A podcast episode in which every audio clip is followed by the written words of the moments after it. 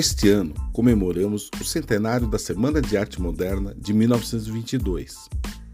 Para celebrarmos e discutirmos o significado desta data para a cultura, criamos a série 100 anos de modernismo no Brasil, de 1922 a 2022, onde abordamos, resumidamente, alguns aspectos do modernismo no Brasil, seus antecedentes, curiosidades e seus desdobramentos.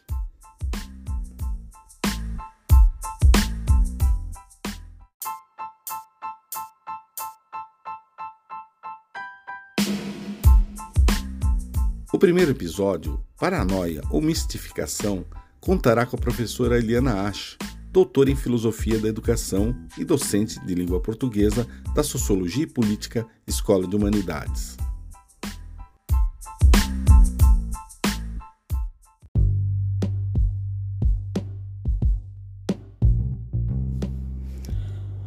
Oi, gente. Falar sobre a semana, sobre o centenário da semana, é falar sobre um evento que foi decisivo, foi decisivo na, na configuração desse período de, de ruptura das artes no Brasil. Agora, esse evento não aconteceu por si mesmo, não aconteceu do nada. Ele foi antecedido de várias outras movimentações, de várias outras atividades que abriram abriram o espaço, ou deixaram espaço suficiente para que aquele movimento, que na época era chamado de futurismo, de poetas futuristas, ou de, de, eh, ou de escultores uh, afinados com o futurismo, acabaram uh, se, se, se aproximando, todos eles, e realizando a semana, em fevereiro de 22, no Teatro Municipal de São Paulo, como vocês já estão cansados de saber. Agora, o interessante é que tudo isso foi antecedido de vários problemas, vários escândalos.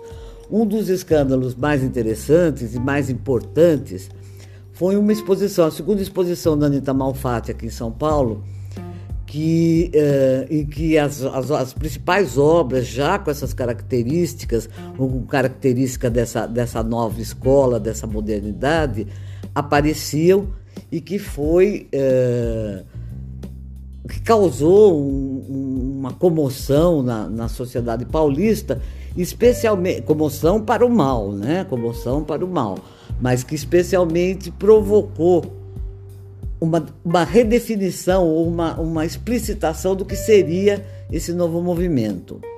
A exposição da Anitta Malfatti foi sucedida por uma crítica que Monteiro Lobato fez, chamada Paranoia ou Mistificação, e que deixou a Anitta completamente fora de órbita, mas, por outro lado, obrigou esse pessoal que era chamado de modernista, que era considerado modernista, futurista naquele período, obrigou esse pessoal a dizer a que vieram mesmo.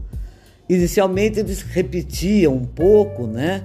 A, a, a, cantilena que já vinha do futurismo europeu, que vinha das, das vanguardas europeias. Nesse momento, eles começam a redefinir essa questão das vanguardas, a ruptura que as vanguardas propunham em termos nacionais. E isso foi muito interessante.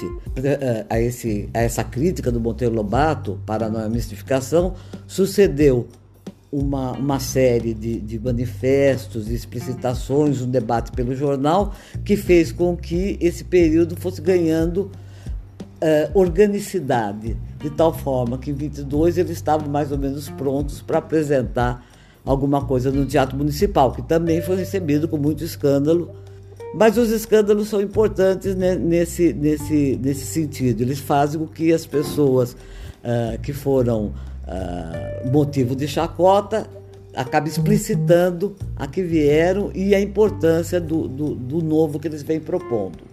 Acho que essa, esse é um bom começo, né?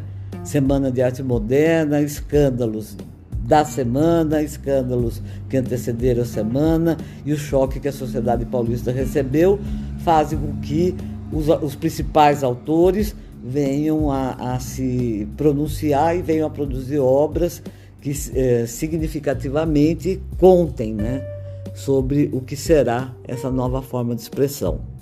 Vamos terminar essa conversa de hoje propondo uma leitura para quem quiser conhecer um pouco do que foi o modernismo no Brasil, o que foi o modernismo em São Paulo, a leitura de Paulicéia Desvairada, de Mário de Andrade.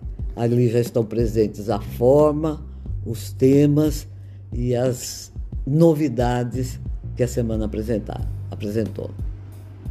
É isso por hoje.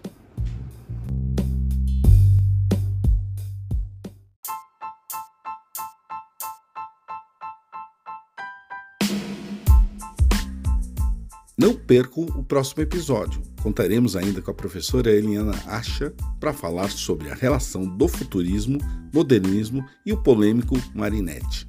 Até a próxima e obrigado.